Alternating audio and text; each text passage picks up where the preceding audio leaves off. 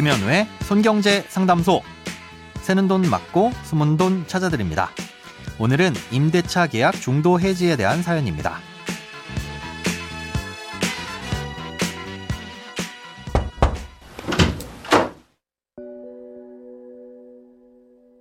안녕하세요. 저희가 전세로 주고 있는 집이 있는데 현재 살고 있는 임차인이 집에 쓰레기를 가득 모아놓고 계십니다. 지금은 겨울이라 냄새는 안 나는데 곧 봄이 되고 여름이 되면 심각해질 것 같습니다. 아직 계약 기간이 1년 7개월이나 남았는데 혹시 그 전에 계약을 종료하고 임차인을 내보낼 수 있는 방법이 있을까요? 세입자가 고집도 세신 데다가 본인이 손해보는 일은 절대 안 할 뿐으로 보여서 걱정이에요. 혹시 몰라서 집 앞에 높이 쌓인 쓰레기 사진은 모아두고 있습니다. 계약 기간 만료 전에도 원만하게 퇴거하게 할 방법이 있을까요? 오늘은 청취자 이혜영 님이 보내주신 사연입니다. 계약 기간이 남았는데도 계약을 종료할 수 있는 원만한 방법은 사실상 대화밖에는 없습니다. 쓰레기로 인해 문제가 발생할 것 같으니 치워달라고 요청하셔서 세입자가 직접 치우도록 하거나 못 치우겠다고 하면 나가달라고 말씀드리는 수밖에 없다는 거죠. 실제로 그런 요청을 했는데도 불구하고 응하지 않는 것인지 아니면 아직까지는 그런 말씀을 못 꺼낸 건지는 모르겠는데요. 일단은 대화를 시도하시는 것이 먼저입니다. 그래도 안 된다면 법적인 대응을 할 수밖에 없습니다. 쓰레기를 쌓아두고 사신다고 하셨는데 그렇다고 고생스럽게 대신 그걸 치우시면 문제가 생길 수도 있습니다. 임대인을 비롯해 누가 봐도 쓰레기처럼 보이더라도 세입자 입장에선 쓰레기가 아니라 개인 소유물이라고 주장할 수도 있으니 임의로 건드려선 안 됩니다.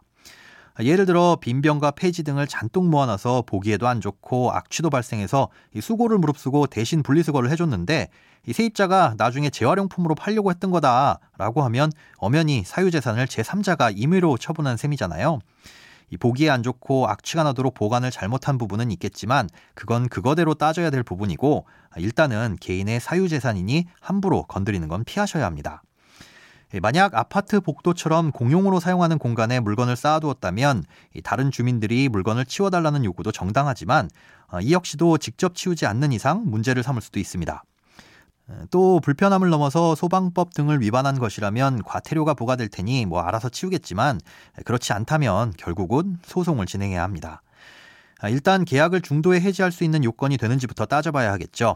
임대차 계약 기간이 다 끝났는데도 나가지 않는다거나 혹은 월세를 안 준다거나 하면 확실하겠지만 지금 같은 경우엔 쌓여있는 쓰레기로 인해 해당 주택의 사용과 보존에 어떤 문제가 생기는지 그게 계약 해지와 명도, 즉 세입자를 강제로 내보낼 수 있는 사유가 되는지는 객관적인 증거를 통해 법원에서 판단을 해야 합니다. 그러니 명도 소송을 위해서는 사전에 쓰레기를 치워달라는 요청을 충분히 했다는 증빙자료도 필요하고요. 지금처럼 사진이나 영상도 모아두셔야 합니다. 만약 이웃 주민들이 그로 인해 불편하다는 연락을 해온다면 해당 내용들도 수집을 해두시는 것도 좋습니다. 이런 자료를 근거로 계약 해지 및 명도 소송을 진행했는데 이 법원에서도 문제가 있다고 판단해서 소송에서 이긴다면 그걸 근거로 나가달라고 통보를 하면 될 텐데요. 세입자가 그대로 받아들일 수도 있지만 그렇지 않을 수도 있습니다. 이사를 나가지 않으려고 할 수도 있고 또 이사는 나갔지만 쓰레기는 그대로 두고 갈 수도 있다는 거죠. 쓰레기만 두고 나갔을 때는 직접 돈을 들여 치우시고 보증금에서 그 비용을 제외한 나머지만 줘도 된다는 판례도 있습니다. 그런데 퇴거에 불응하는 경우엔 법원에 강제 집행을 신청할 수도 있습니다. 나가야 된다는 판결이 나왔는데도 퇴거를 하지 않는 경우 법원을 통해 강제로 퇴거를 시키는 건데요. 이 강제 집행을 신청하면 우선은 이사를 갈 수 있는 시간을 부여하고 그래도 안 나갈 경우 진행되기 때문에 전체적인 소송과 집행기간까지 따져보면 최소한 3개월 이상은 소요됩니다. 또 강제 집행을 하는 경우 면적에 비례해서 비용도 발생하게 되고요. 물론 이런 비용들은 전부 보증금에서 제하고 주시거나 세입자에게 청구하실 수도 있습니다.